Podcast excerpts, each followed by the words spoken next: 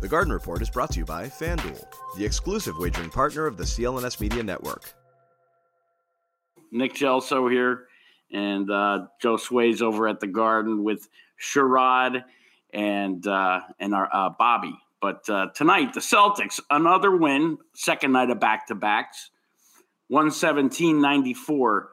Josue, it looked like a party at the Garden tonight. Yeah, it had that feel to it for sure. I, I feel like the uh, the vibes from Friday night carried over in the sense of, well, maybe not the, the, the excitement about the court, but the fact that I feel like the old court is back and it's Saturday night, and you know a lot of families, drinks. people have been Yeah. exactly people have been getting after it since the you know afternoon Joe probably. You can feel that. Was feel it, that. I don't want to go back to last game except to ask, what was it like with that floor in there? I mean, I can't even imagine that building. there was there was excitement just because it was something different, but yeah, everyone had their had their opinion about it for sure. Probably not too good, right? Yeah, most people, were like, hated yeah. it. But So it it was, was- more of a uh, hey, I was here when this happened type of thing. Yeah. So the Celtics are back tonight. The Parquet's back. They they put a beating down on a, a very very aggressive Raptors team. I mean, you can't take anything away from them. Those guys really really gave it effort throughout. But Josue, this is my my uh, my first game of the season. So let me just reflect on a couple things that I haven't been able to. Jrue Holiday. Oh my God, man! Changes I mean, things, doesn't he? first, oh my God, like he's everywhere. Number one, he's definitely under under or underrated on offense too. I mean, I know his defense, but man, his hands are everywhere. He has this great ability to to snatch the ball without getting hands. I mean, he's just been really fun to watch. Porzingis, I can't believe how mobile this guy is. Like I watched when I was covering the team, he was with New York, so I, I caught him once, I think, there when he wasn't injured. But like I, I didn't realize just how big and good he is with the ball. What a great passer. Makes such a difference, man. And then I love Al coming off the bench. Yeah, Uh, was, a couple other couple other things quick. The one negative is Jaylen still can't dribble, but he, he, he was great tonight. I think he had 30 points or 29 points. He was terrific in that in that second half. And Jayson Tatum, man, like every time I watch him, I see the greatest offensive Celtic ever.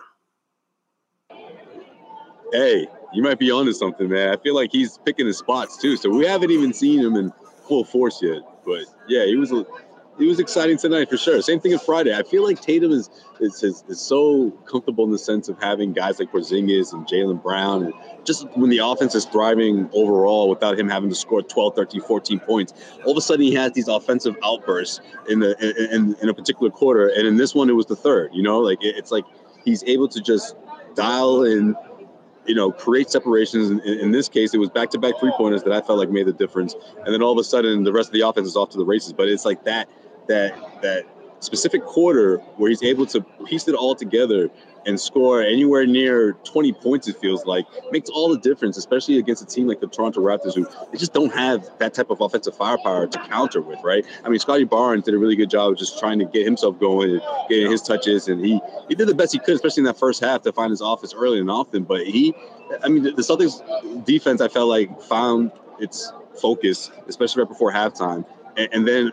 When this offense was clicking the way it was, with guys like Porzingis and Jaylen and Tatum all taking turns, it was just way too much for the Toronto uh, defense to, to, to really find themselves and just string together a consecutive stop. They couldn't do But it. man, they, they they tried. I mean, it wasn't for lack of effort. I mean, those No. guys were playing really hard, and and Boston was just when they were clicking, it was that, you know, that that punch they put down where they just they'll, they'll string together four or five amazing possessions that usually start with defense. And tonight they had that look from the, the get go that they were going to put show up and play D tonight.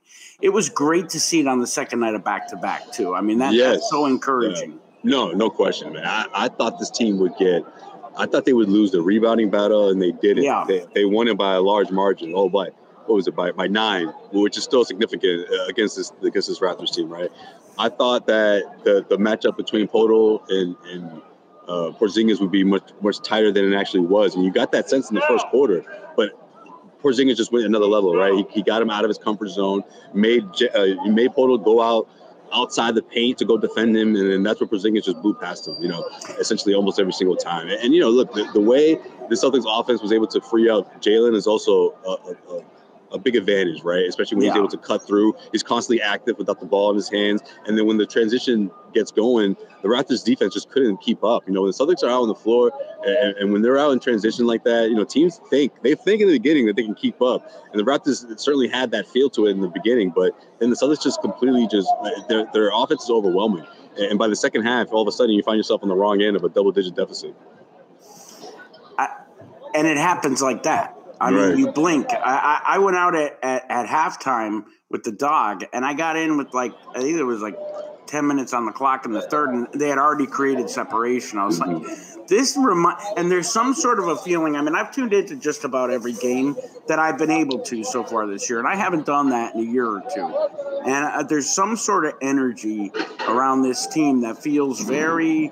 Um, championship focused. I mean, there were two bad games there. Yeah, a little bit of PTSD from the past, but nothing that made you you really panic or yeah. panic meter. There's some sort of vibe or energy, and I think it started with Pierce.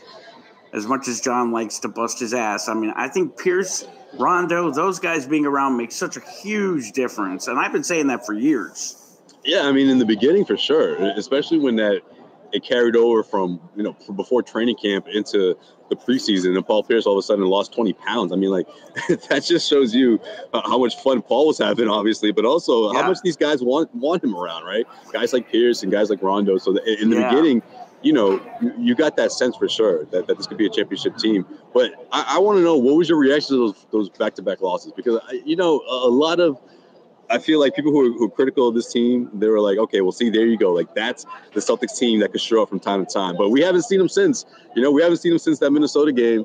You know, and and you you wonder if that happens again, how how they're going to respond. But these are the type of matchups I love for the Celtics team this early in the season. As we're welcoming the professor Sherrod Blakely, and I'll tell you what my reaction was. Actually, you could tell me I wasn't on Twitter, so I wasn't I wasn't raging. So like you know, I, yeah, I wasn't I wasn't freaking out. No, I was like the one in the bar going like, guys, calm, just calm down, because I, I really feel it about this team this year. Now, see me around the All Star break, I might be a little different, but I hope not. I have a great. Yeah, I know you were screaming them. about that court Friday night though, for sure. Oh, that I was pissed off. I'm still mad. I have PTSD on that. At least get the color right. Get the color right. Josue, why are you why, why are you triggering him tonight, Josue? Damn, come on now. For the fans, for the fans, Sherrod. They you know he's gonna get. You know he's gonna get mad about something. something I'm not mad. Not mad, but something could get. I might be. I might be back to the Homer. You know, like when we first started working together. Uh oh. I'm not mad, but I might be back to like, oh man, ah, yes, yes. Wow, that's I was like, are you raised? I like that. Sell those T-shirts, baby. yeah, anyway, those shirts Sherrod, will sell. Those shirts will Sherrod, sell. they will sell. Sherrod, uh, your initial thoughts after uh, two wins in a row, back to back tonight was great. Well, I mean, the wins themselves are great, but to me, it's it's the lessons that I think this team has learned yes. from Celtics teams of the past. This was a setup where you figure one of these two games was going to be much harder than the other because they didn't take care of their business. If you notice at the end of the Brooklyn game, what was Jayson Tatum and company doing? Watching. What were they mm-hmm. doing tonight? Watching. That's not a coincidence. When you take care of your business, your second unit gets a chance to get out there and get comfortable, do some things that they normally wouldn't be able to do because they don't get that much run. This is what happens. Tatum was great. I thought Jaylen Brown, you know, was was great. Uh, they had different guys that stepped up at different moments. Sam Hauser has become that offensive wow. source that they have wow. been really desperately asking for and needing. Pritchard is slowly but surely kind of figuring out yep. what he needs to do. And they just need, I think, one more guy from that front court uh, who doesn't make lemon squares uh, to step in and do some do some damn things for this team. But they're in great shape. Speaking of Bobby, where's he right now? Making the lemon squares? it's like every year, as long as Kornet's on the team, it's not going to change. We have a Kornet exclusive tonight, folks. That's what I heard. Powered by FanDuel. Kornet, ex- another one. Another isn't one. That, isn't that I was back say. back? Isn't that back to back? yeah, it is. There's only so many times you go to the well. Uh, uh, so many times well, then it just Go ahead, Joe Josue. I was gonna say, is it an exclusive if uh, CLNS is the only one doing it? No, exactly. the only. It's oh, man. when we're the only ones. No man, Kornet, Kornet, he, he he did his job Friday night, but Al Horford was back, and and this is the type of night that it's easy for Al. You know, seven and seven. You know, what was it? Less than twenty. Oh no, he played a little over twenty four minutes, but just a solid night off the bench for Al, where you're giving you're giving the, the, the Celtics a little bit on, on on both ends of the floor, and especially that knockdown three shot, that, that, that three point shot that he had in the second half, uh, where, where, that open shot is going to be there for him almost every single yeah. time when when when when you know Porzingis, Tatum, and Brown got their offense going the way they did in the second half. And I'll tell you, did they ever? Because Brown, I mean, hitting those back to back threes was huge, and Tatum is just that you don't even feel it. Uh, you don't even know it's happening anymore. I, I, I gave the old Tommy Heinsohn charade. I think he might have surpassed Paul as the best offensive player in the history of the franchise. I know he hasn't won a title yet, but I think he's the best I've ever seen in well, Green. I, I think it's telling that when Paul has been kind of asked in some way, shape, or form about that question, there's a pause before he answers a question. and I think it's it's one of those things like, okay, how can I like not make this sound like I'm giving into this narrative when I don't want to do that, but I need to show him respect because he's pretty damn special. Uh, yeah. it, it, seems like every other every couple of weeks, Tatum is the first Celtic to do this, the first Celtic to yep. do that, and and when you start building that as part of your narrative, part of your resume, it's just a matter of time before you, you run out of being the first because you are the first. You are You're the, the number one. And and so Tatum, I mean, he's on track to be one of the all-time, if not the greatest Celtic ever. But mm. the point that you made, Nick, that's going to always haunt him until he exercises yeah. that particular demon.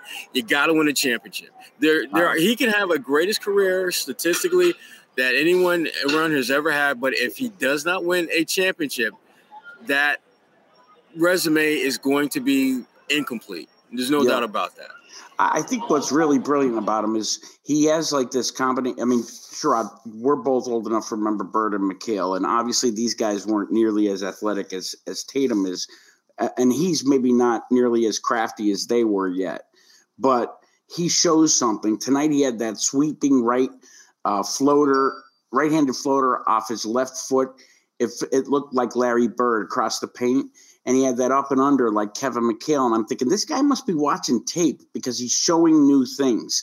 And I see the chat. Of course, I've watched Larry Bird, and I think Larry Bird's the greatest overall, maybe Celtic of all time there with, with, with Bill Russell. But but Tatum, I don't know, man. He's on his way, and he's played enough years and will have played enough years to surpass Havlicek, too, maybe even.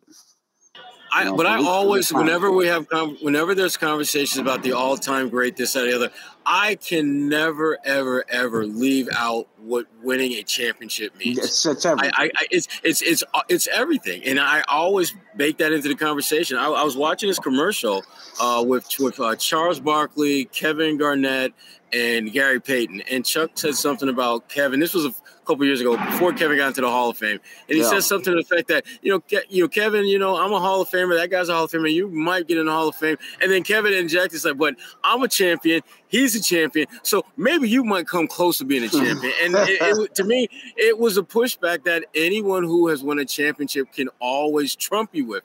They were the last. They were part of the last team standing when everyone was shooting for that one goal, and that's to me, that's why championships are so special because it's the one goal that every player wants to achieve. Not every player wants to be the top scorer. Not every player wants to yep. lead the league in rebound, but every player wants to win a championship.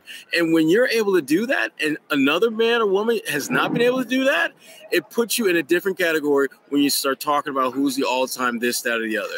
And so Tatum, uh, he's done everything except that one thing. And it's that it, as long as that one thing is not done, he's always going to be on a different level beneath Paul and yep. Havlicek and, and Bird and Russell and all them.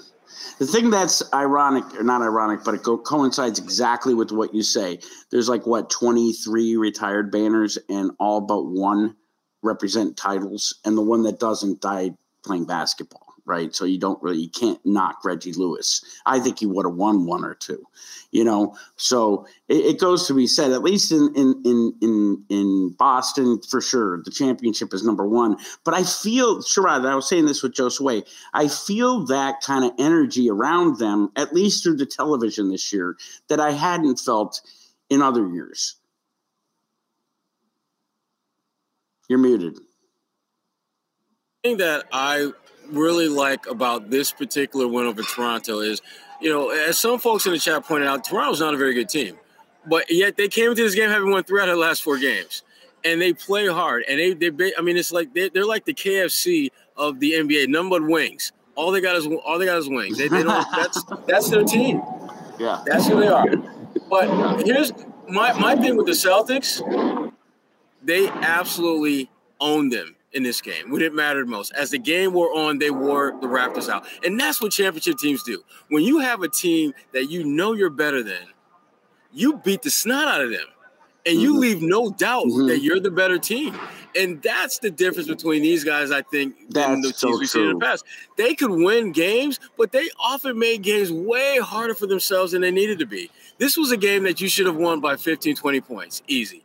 Uh, yep. This was a game that Tatum should have been doing what you and I and Josue were doing in the last two, three minutes, watching, not actually being part of the, the yep. action. That's what the really good teams do. And that's what this team, so far, because it's still, we got a lot of season left to play. We're only like 10% of the way through the season. But so far, they're showing the growth that you want a team to have, considering who they have on the roster, considering how they stack up to the rest of the NBA. I think Josue too. The other the other side is two consecutive losses. Of course, the fan base thought the talking heads start to freak, but the Celtics didn't. And last year, that hot hot start was kind of had this feeling of being unrealistic because they were just so on fire from three. It felt like you know smoke and mirrors or whatever you call it, false hope. And this year, having them had that two game skid early and overcome it there's something different this year. I, I could just sense it. And I, you know, I'm usually the guy who's, you know, kind of bitchy. I'm not being Frankie tonight. No, I mean that's why I asked you. Well, what did you, what was your take uh, after those first two losses? If anything changed for you, because I, I know you were high on this team heading into the season. And of course, after those first five wins, everybody was right. But I, I just think you know to, to what Sherrod was saying um, the the difference b- between last year's team and this year is just that there isn't that like space where they're just complacent, right? They, they, they look up and they see, oh, we're up by nine. We can hang out. We can just relax for a few possessions. Like like you don't see any of that. Every possession counts. So that goes a long way, right? But especially when you have everyone committed on on the defensive end of the floor, right? I mean, we talked about it before about the, the the stars holding everyone accountable, guys like Tatum, guys like Brown. But I feel like when you have the other guys who are constantly putting forth the right effort on that end of the floor, it, it's it's forces them to do it even more so, right? To make sure that everyone is on the same page. And all of a sudden, you see, you know, Jaylen jumping into the passing lanes and and, and stealing the ball for fast break mm-hmm. opportunities. You see mm-hmm. Tatum, you know, looking two steps ahead and, and, seeing where the ball is heading to. I just feel like they're, they're just a much smarter team on that end of the floor. And of course, guys like Porzingis and you know adding guys like Porzingis and Jrue Holiday certainly help you on that end of the floor. But it's also it's them. You know, it's Tatum, it's Brown, it's Derrick White. You know, and, and it's doing it every single night. So you're seeing that effort. You know, on a nightly basis. And, and, yeah, those two losses were unfortunate for separate reasons, right? The the one against the Minnesota Timberwolves in overtime, we saw a little bit of that hero ball between Tatum and Brown. Mm-hmm. You know, shades of what we saw last year and a handful of losses. So you know, they they fixed that moving forward. And I don't think these are going to be uh, lingering habits like we saw last year. You know, I, I just think that this team is on a different level of focus, and you can give a lot of that, uh, you know, kudos to, to Joe Mazzulla and his coaching staff, but you can also look at the leaders in, in, in Tatum and Brown. That's also why I'm saying it, though. I think it's it's been it actually proves to be a good thing. The two losses early on, uh, I think they see that adversity quick because all of us, I think all you guys, I, I know I was saying last year at that quick start route, wait till they hit that rough patch, wait till they, and they're still going to hit more. But having one early like that and have them just snap back and not have that those bad body language, you know, that bad body language in the game coming after the two straight losses, it, it was it was impressive and reassuring, more so even than impressive. Yeah, and I, I think you know fans have to. I, I embrace the reality that this team has lost two games one in overtime on the road against the best defensive team in the league, and the other one where, upon further review, uh, they may have had a chance to, you know, things might have changed a little bit differently if they would have called that Joe Embiid out of Joel Embiid out of bounds play. And so when you look at how they've played well, but there are clear indicators that they're not nearly at the top of their game yet. Like when you start looking at what Tatum is doing, what Jaylen is doing, you start going down the line, they're playing really good, but it's clear as day that they can be better. And typically, if they're st- if they're able to stay healthy, knock on wood, they're going to get better they're going to get better as a team. And and I, I think if you're a Celtics fan, you're excited about what you're seeing because yes, this Toronto team was not a very good team, but they treated them like you're supposed to treat a not very good team. You actually you at the end of the day, your best players should be watching and not working, getting worked over in the fourth quarter. And that's exactly what the Celtics did. I mean, this is a this is exactly what champ. This is what the Golden State Warriors when they were when they were in their peak were doing on a regular basis. This is when I was in Detroit when and I covered the Pistons. This is what they did yep, to yep, yep. the Cleveland Cadavers when they were they were the Cadavers and not the Cavaliers. They beat the snot out of them. That's what the great championship caliber teams do, and the Celtics are showing early signs of being that type of team and making that transition, that shift, that shift to being that team that has positioned themselves to be the last one standing. Hey, listen, optimistic time for Celtics fans. Let me reset here. So, uh, Sherrod Blakely, Josue Pavon at TD Garden for the Celtics 117-94 victory, second night of back-to-backs. We're going to take a quick break for our partners over at FanDuel. Josue and Sherrod will be right back, and you'll get Bobby from the Garden. Score early this NFL season with FanDuel America's number one sports book. Right now, new customers get $150 in bonus bets with any winning $5 money bet. That's 150 bucks if your team wins. If you've been thinking about joining FanDuel, there's no better time to get in on the action NFL. The app is so easy to use. There's a wide range of betting options, including you got spreads, you get your player props, you get over-unders, and more. So visit FanDuel.com slash Boston and kick off the NFL season. FanDuel, official partner of the NFL. 21 plus and present in Massachusetts. Hope is here. First online real money wager only. $5 pregame moneyline wager required. First online real money wager only. $10 first deposit required. Bonus issued as non withdrawable bonus bets that expire seven days after receipt. See terms at sportsbook.fanduel.com. Gambling helpline ma.org or call 800 327 5050 for 24 7 support. Play it smart from the start. GameSenseMA.com or call 1 800 GAM 1234. All right. Back with more from TD Garden. Boston Celtics beat the Toronto Raptors 117 to 94. And it's the Josue and Sherrod show until Bobby gets back, or Bobby joins us, I should say. Uh, he's still um, at the press conferences. Uh, I, Joe Mazzulla spoke. Uh, I believe a couple players. We'll find out when Bobby joins us. But Sherrod, you know, we talked about uh, Jayson Tatum and obviously that elusive championship and what it means to his legacy. But you know, it reminds me a lot of the, the years before Garnett and Ray Allen, right? Where that was when when there were people who wouldn't even put Paul Pierce on like the all-time Celtics team, like just like like the top 12, top 14, wherever you want to say the team a full basketball team is. People weren't even going to put him in the conversation until he won a championship. So I, I, I understand exactly what Nick is getting at when I think back, uh, you know, back to those years. But the biggest difference, if you ask me, is is a lot of what Pierce always says when this conversation is brought up, right? The fact that Tatum has had so many trips to the Eastern Conference Finals, you know, already had one appearance at the, you know, in the NBA Finals. So obviously, all of those points and extra minutes and those numbers going to put you in a different, you know, category in terms of top you know, scorers and, and, and top, you know, uh, players to, to, to make the most three point shots and all that stuff. So he's going to continue to climb. But what are you seeing out of him in terms of like the whole MVP conversation, right? Because that's sort of the, I mean, I feel like that's the year where everyone's going to be like, okay, this is it. There's no question. The Celtics have to win, win it all this year. You kind of got that sense in a little, uh, in, in, in, uh, that five game, you know, winning streak that the Celtics kicked off the season with. But it was more about the team. It wasn't necessarily more about Tatum. But Tatum has been efficient all year long, and of course tonight was no different. So, what do you? What's your take on, on Tatum and just his his overall, just his season overall, and, and what we can expect? Well, I think when you look at his season in its totality, the thing that jumps out to me is that he has become a much better facilitator than he has ever been. I mean, Tatum going out there getting you four, five, six, seven assists now, it's almost like a muscle memory type thing where when it happens, it's like, oh, yeah, that's right. He had four or five assists. Whereas a couple years ago, that was like a big freaking deal. Tatum actually gives up the ball and guys actually finish when he gives up the ball was a major deal. The thing that, and, and has talked about this, and Tatum hasn't really had a bad season, both individually as a player or as a team. Now, have they not gone as deep into the playoffs as he and the Celtics was like? Absolutely, they've had some years like that, but it hasn't been a disastrous season where they are now back in the lottery and they're looking to get a top 10 pick or he hasn't had anything remotely close to that type of season. And uh, he has the things that he's done, I think the two biggest things he's done consistently, he puts up big numbers and he contributes to winning.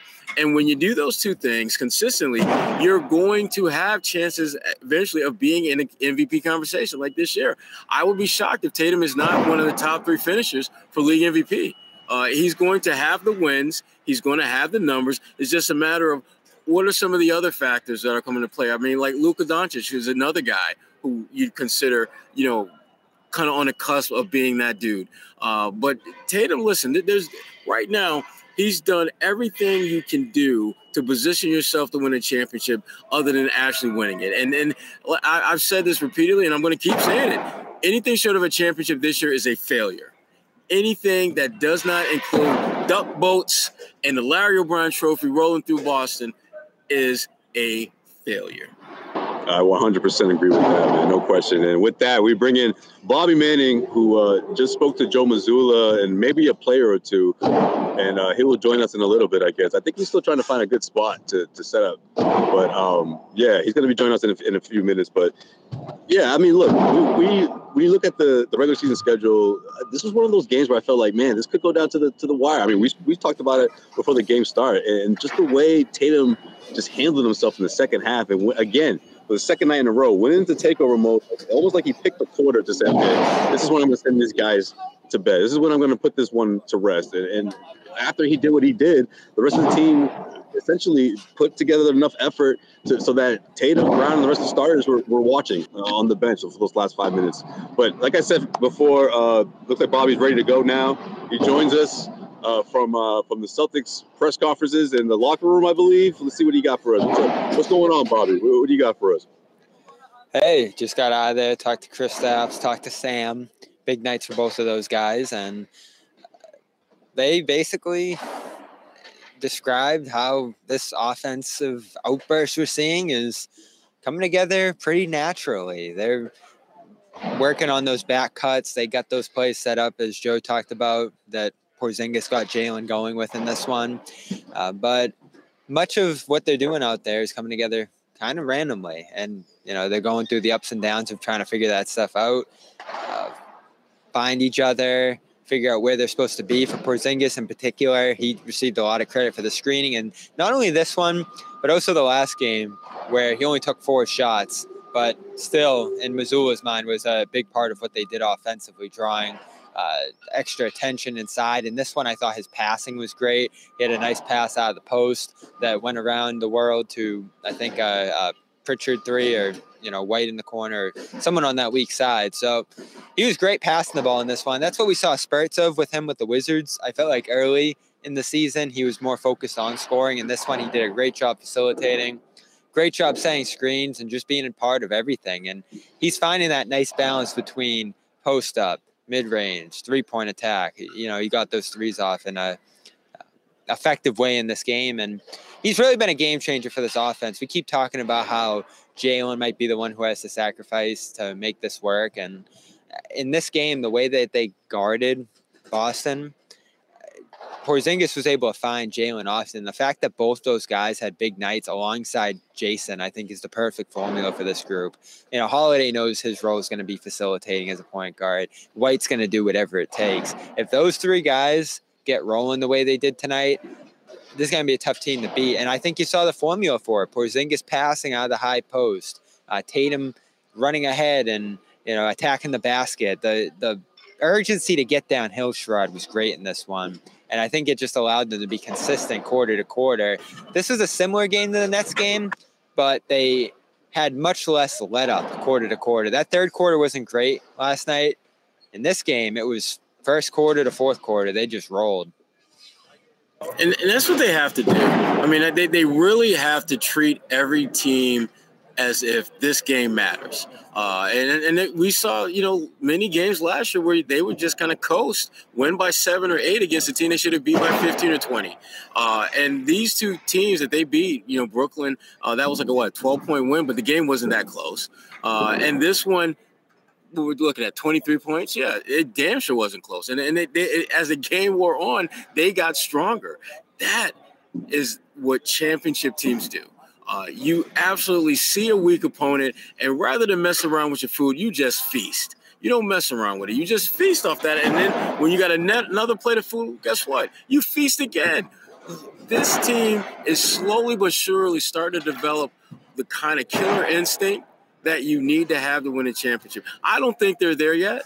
I don't think I, I I'm pretty damn sure they're not there yet. But they're starting to show signs that it's in them to be that kind of team, and they're starting to flex that a little bit more than we've seen in the past. And like I said, we're, we're about 10% of the way through the season. And so there's a lot of basketball left to be played, but I like the direction that they're going in. This is what you're supposed to be building towards from one game to the next, from one weekend to the next.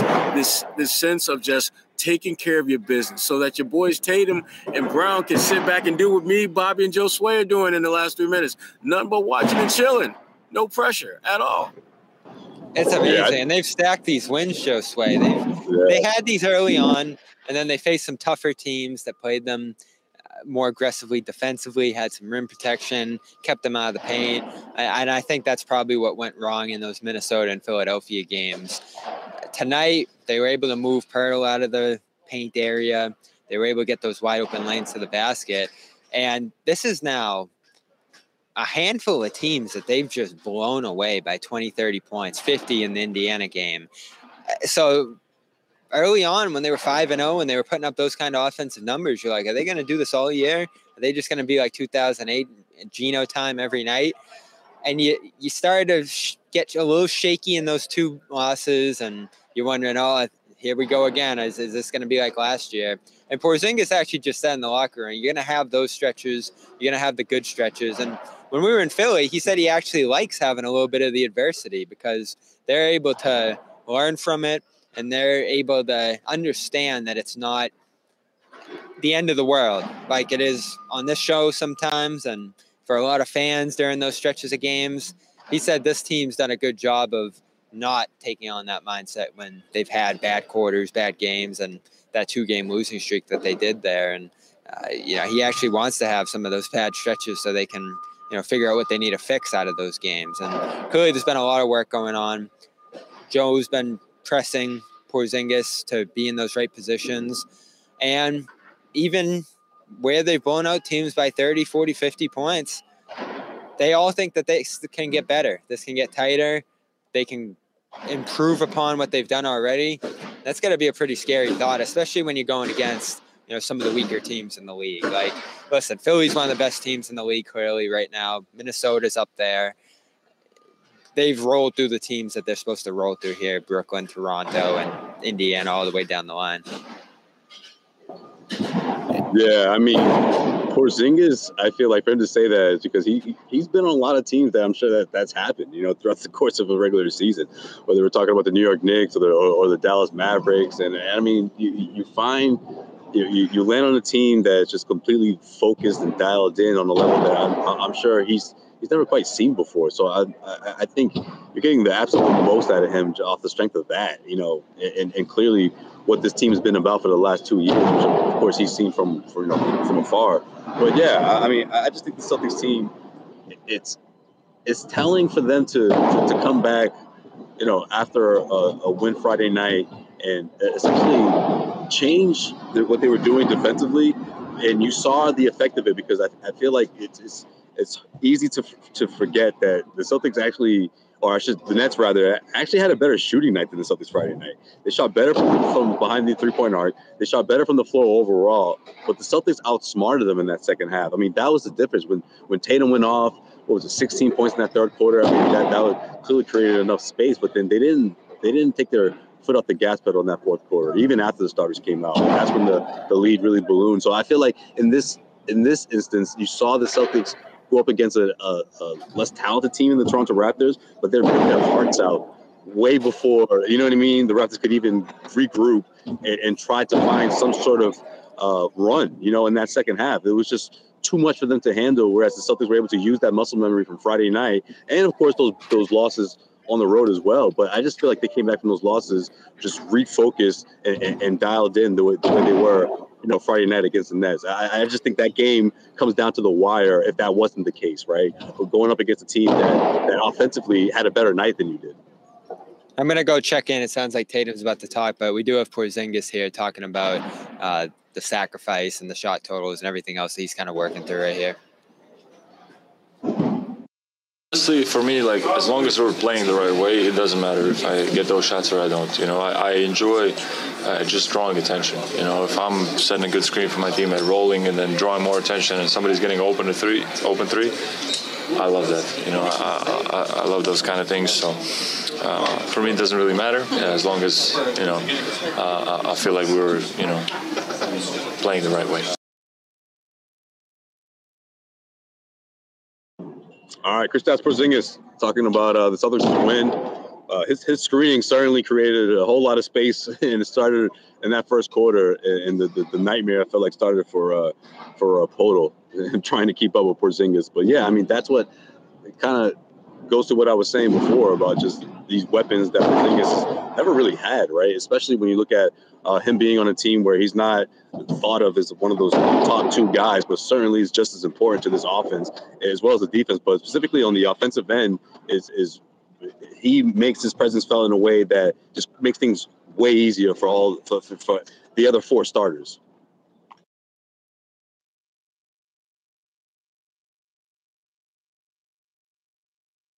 Now, here's the thing. Um, I want to.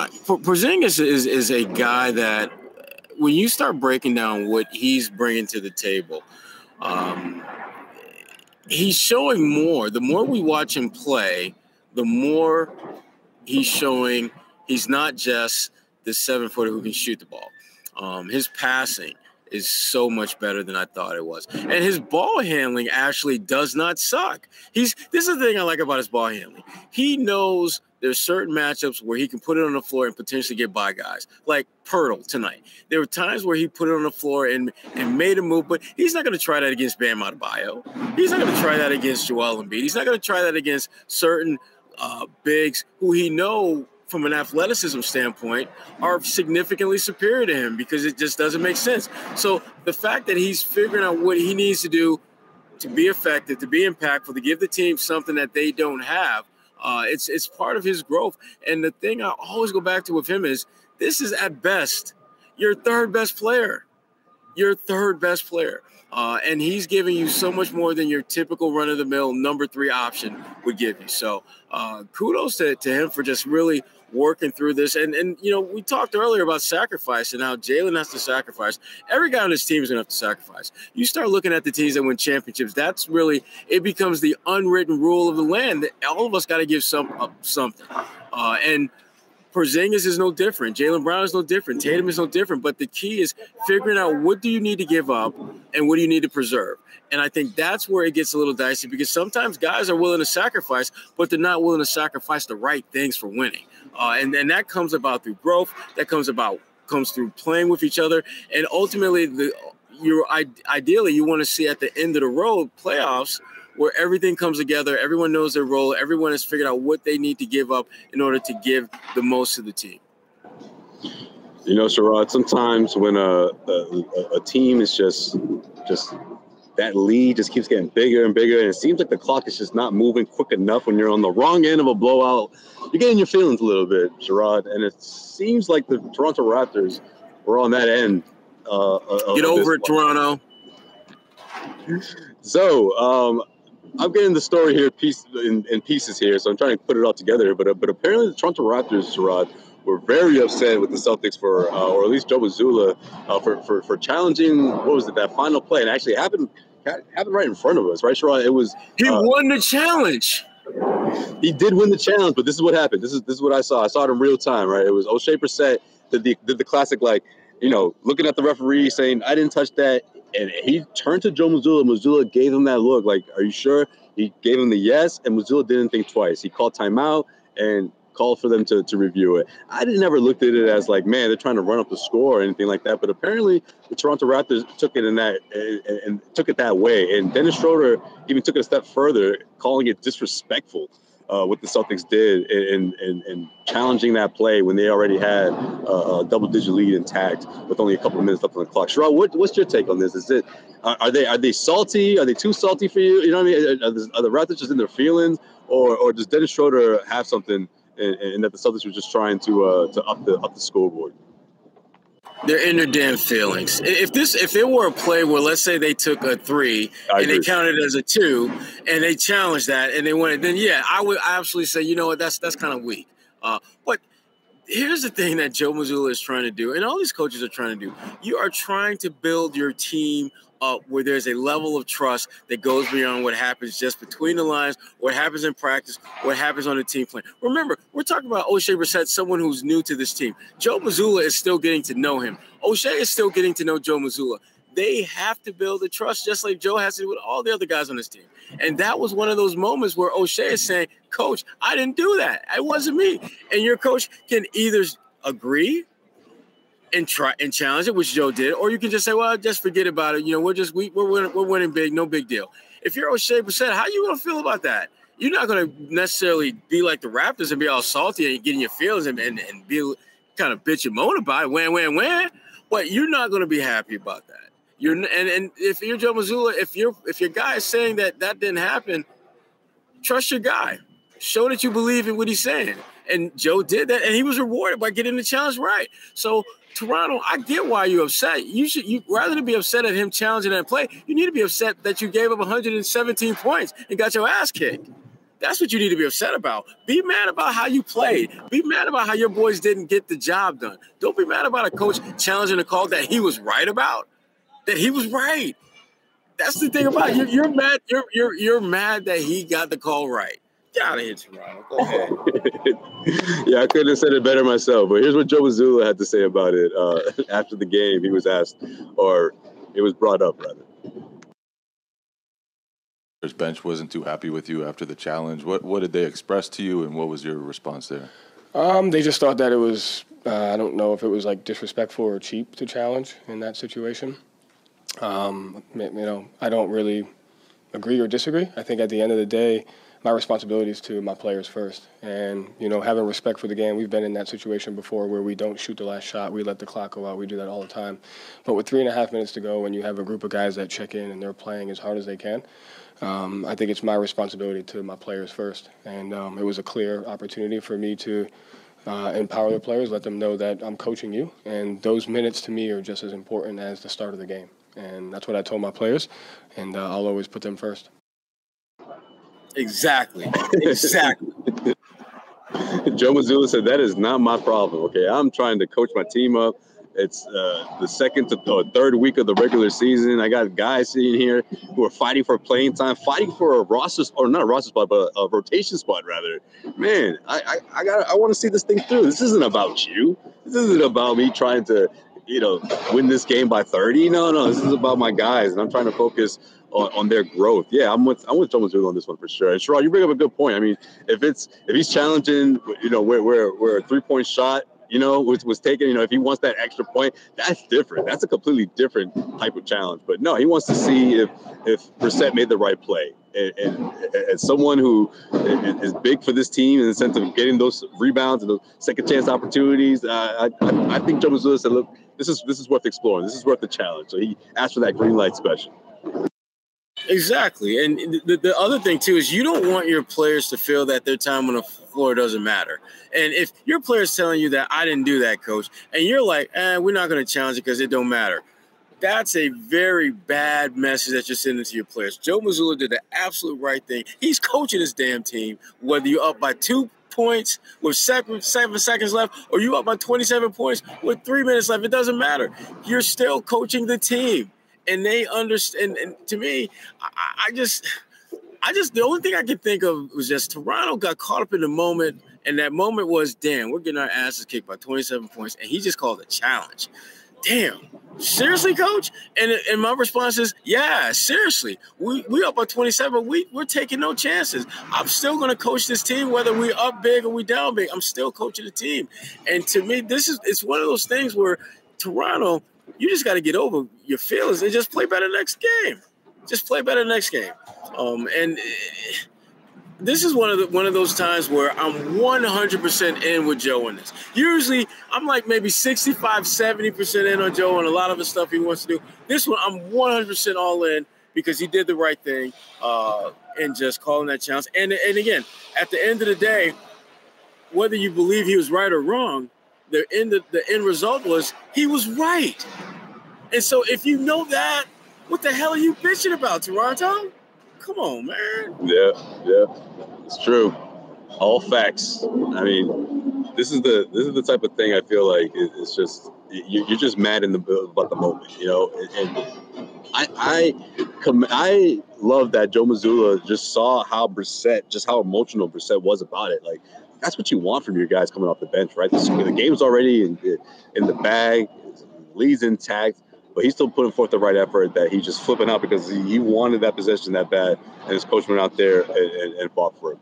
But yeah, the Celtics win uh, 117 to 94 is your final score. One more game at home against the New York Knicks before the Celtics uh, head head uh, head back to the to, to Philly for for a rematch, which uh, I, I feel like we'll, we'll get a even better game, a better performance out of this Celtics team, potentially a win against the Philadelphia Sixers team.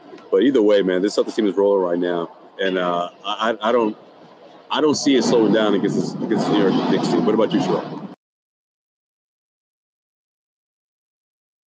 They're gonna. I mean, they're gonna still have a hiccup here and there. There's no question about that. But yeah, I, I still think this team is is going to wind up winning 60 or so games this year. I still think they're gonna have the best record in the East. And I, I from the beginning, I said this team is, I believe, will win a championship. Uh, and I, I, think that they're gradually showing signs that I've seen championship caliber teams show early in the season. Uh, when you play teams that aren't good, you beat the snot out of them. When you play teams that are, are pretty good, you may lose to them, but the game's going to be relatively close. Uh, and again, if, if a team is without one of their core guys and they're a pretty good team, you're going to lay the hammer on them. You're going to take advantage of that that missing piece and make their lives miserable. The Celtics are doing the things that you should be doing at this point in the season. Uh, and like I said, my only concern about this team and their championship aspirations is health. Uh, that's the only thing I'm worried about because if they're relatively healthy all the way through the season, or at least for the significant portion of the season and going to the playoffs, I just don't see them. I don't see anyone beating them four times. They'll lose twice, maybe even three times. I don't see anyone beating them four times in the playoffs. I just don't. Man, that gives me those 08 vibes. That 08 team it was like they lose one, maybe two, and then rattle off like six, seven wins here. You know, like that's the kind of that, that's the that's the beginning of a championship team, and they had that pattern going. And the Celtics have a they have a team that's talented enough to do that for sure. But again, you you wonder how many times those bad habits are going to pop up again. But can this team fix it on the fly the way they did, the way they have, you know, at home in back-to-back games? I think it's a good chance they do that, especially when you look at with the schedule, you know, with, with the teams that are ahead of them, and, and you know that, that little home cooking stretch eh, going into December before they um, before they hit the road. That's what they need. Uh, again, just utilize the schedule to your advantage. Make sure that you win the games you're supposed to, which you should win the overwhelming majority of your games at home. And they've shown thus far, you know, in the early portion of the season that they're not taking this home court thing for for granted. I mean, they're actually they're lowering the hammer the way you're supposed to when you're at your place, uh, and that's again this to me. I, what we're seeing with the Celtics team are just little mile markers and little seeds that are being planted of a of what you expect a championship caliber team to do. Uh, and I keep hammering that home because I, I believe that with absolute 100% clarity that this team is going to be the last team standing. They're going to be the last team standing because they're doing all the things. They're taking all the proper steps to do that. And and again, the only concern I have is health because they have a couple of guys who, who have had a sketchy background when it comes to staying healthy. Uh, but aside from that, they're going to be. I think I fully expect them to be there. Absolutely. Sherrod said he ain't worried about Philly. He said Philly who? Oh hell no! Hell no! I ain't worried about Philly they're a good team. I'm gonna give them their I'm gonna give them their props. They're a pretty good team, but I'm not worried about them in the best of seven. Hell no. Uh, and, and and again, with Nick Nurse's coaching, that changes things a little bit from Doc. It changes a little thing, just a little bit. But I'm not worried about them uh, because I still think at the end of the day, the Celtics have too much talent. They're too deep, and I think they have more answers uh, for what Philly does well than the other way around. No question, no question. All right, we're gonna check in one more time with Bobby uh, before we wrap up and see what he what, what, he got out of the locker room, what the guys are saying. If he was there when Schroeder was uh, uh, uh talking about the disrespect the, uh, the Celtics had for the Toronto Raptors by challenging plays down the stretch, uh, we'll see what he says. But first and foremost, we got to gotta, gotta pay pay the bills, right? Right, Sherrod? Got a got a sponsor here. Our good friends over at HelloFresh. If you haven't signed up already, man, you guys are missing out. Um, this is this is the, the the type of setup you you need if, if you're not big on going to the grocery stores every week, you want things easy, you want to, to, to get things the, the right amount without having to see that, you know, that that thing, that nasty onion that's gone bad that's been in the back of your your refrigerator. Well, HelloFresh is going to help you with that. All right, they're going to give you uh, farm fresh, pre-portioned ingredients, seasonal recipes delivered right to your doorstep. Skip the trip to the grocery store and count on HelloFresh to make uh, home cooking easy, fun, and afford and affordable. That's why it's America's number one meal kit. I personally just had, and I was telling Bobby about this during the game. They got a uh, shepherd pie that is probably the best I've had. Man, if you're a big fan of that, you, you got to sign up, man. They also got other stuff as well. I mean, you got barbecue, uh, barbecue pork, pulled pork nachos. You got uh, desserts. They got these mini like cheesecakes if you're into that anything you want, you can add to your order. I mean, we all know HelloFresh takes the hassle out of mealtime, but did you know that it can also save you money? HelloFresh is 25% less expensive than takeout. So you skip the groceries, skip the takeout, make a quick meal, and want to invite that special someone. You can even impress them. You can get your get your chef get your chef hat on and, and, and show them how it's done with HelloFresh. Uh, right now, head to HelloFresh.com slash CLNS50. Use the code CLNS50 for 50% off plus free shipping. That's HelloFresh.com slash CLNS50. HelloFresh, America's number one meal kit. Uh, sponsoring the Garden Report and, of course, CLNS Media. All right, Sherrod. Uh, before we check in with Bobby real quick, he's going to. Uh, uh, it looks like he's about to. Look like he's still a little busy, so I guess we could, we could just wrap this thing up. I mean, we got another game in like less than 48 hours. This is a heck of a stretch. But I, will tell you this much: so this home cooking has certainly helped the Celtics. Uh, whether it's you want to say the, the, the fans have been really into it, which I feel like they're taking things to another level with the with the Friday night uh, showing. This one tonight, you know, same thing. I'm sure we'll see the same uh, type of energy on Monday, but this team can just motivate itself at this point. It seems like they're just really into uh, starting another run, or at least another winning streak, than, than outside of that five straight that they that they kicked the season off with. Yeah, I mean, I, I, think they understand that this season is going to be like the game that's played. It's a game of runs. It's a season of runs, uh, and, and, the Celtics understand that when you get into a flow and you're winning games, you just want to keep rolling with that as much as you can. And they've got an opportunity to do that. They've got a schedule that is, I think, very doable. Uh, they've got a chance to get opportunities for some of those guys that are at the back end of their bench to get on the floor. Sam Hauser to me is really emerged like the last two or three games as a guy that is finally starting to play the way they need him to play and is giving them something off that second unit uh, that they absolutely need to have. Pritchard, I think, you know, he, he's starting to thaw off, thaw out a little bit because he's been ice cold most of the season. Uh, and then you get your top five, top six guys uh, who are really, really good and play really, really well together. And the scary part to me is I still think that they're, and I think Porzingis has kind of alluded to this, and, and a couple other guys have too. They still don't have the chemistry quite where they want it to be. Uh, they can play, and that's just more than anything else is just playing with each other. Uh, it's just becoming more familiar with each other, understanding where guys' sweet spots are, recognizing when guys are thinking about standing still or whether they're going to roll to the basket, are they going to go baseline, or going to pop to the middle. Little things that come about in time, they're still working on. And yet, even that being said, they're still pretty damn good. Uh, and that to me is, is why. And again, I'm I'm just I'm I'm not moving off this mountain. They gonna they they should be the last team standing. I fully expect them to be that team. Save the tape, Ahmed. Save that tape. You heard it here. Sherrod. He's not gonna. He's not getting. He's not climbing off of that. This that this ain't Bobby. Don't get it twisted. this is this isn't this isn't waving in the wind, Bobby. flip flop, flip flop Sherrod. Nah, it's only flip flop Bobby. All right, all right. We'll see. We'll see if he keeps that same energy. I'm glad you brought up Sam Hauser, man, because he's gonna. He's if he hasn't already, he's about to make the scouting report for Monday night's game, man. Like this is this is an incredible stretch we're talking about right now. I mean, tonight, what was it, four for six, I believe, right? Yeah, four for six for three. But entering this game, he was 20 for 36. So right now, well, out of the last six games, he is 24 for 42 from behind the three-point arc. That's ridiculous, man. I don't think. I'm not sure. I, I actually, you know what? I'm going to say I, he doesn't keep that going. He's not going to shoot uh, that percentage year year round, but this is this is an indication of the type of uh, offensive explosion that we're going to get these five to six game spurts out of Sam Hauser. This second unit might be in better better hands than, than we thought. You know. Well, he's going to get open looks.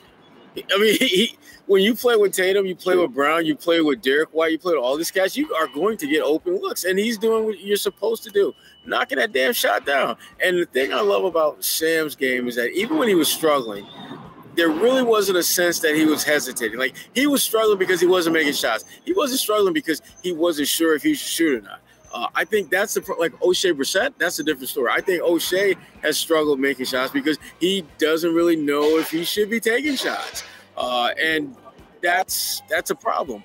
But Sam does not have that as an issue. Sam is catch, let it fly. To me, he's cash, catch and shoot.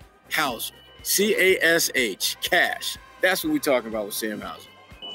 Jrue Holiday said after Friday's win, man, be shooting that thing so high up. It looks like when it goes through the rim, it doesn't even touch anything, just straight through. No one can, no one can just disrupt it. And certainly that's been the case throughout these last six games. We'll see if that carries over into Monday night's game against the New York Knicks here at TD Garden. The Celtics will wrap up their three-game homestand before going on the road and uh, taking on the uh, Philadelphia 76ers for a rematch back down in Philly. But first things first, Monday night we'll be back here at TD Garden for our host of the night, making his season debut, Nick Gelso.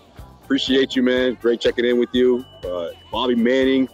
He's A. Sherrod Blakely. I'm Josue Pavon. We'll see you guys next time, Monday night. I think John should be back in the house, right, Sherrod? We'll see. Either way, you know we got you covered here. CLNS Media. Check out all of our coverage on YouTube at CLNS Media. And, of course, CLNSmedia.com. We'll see you guys then.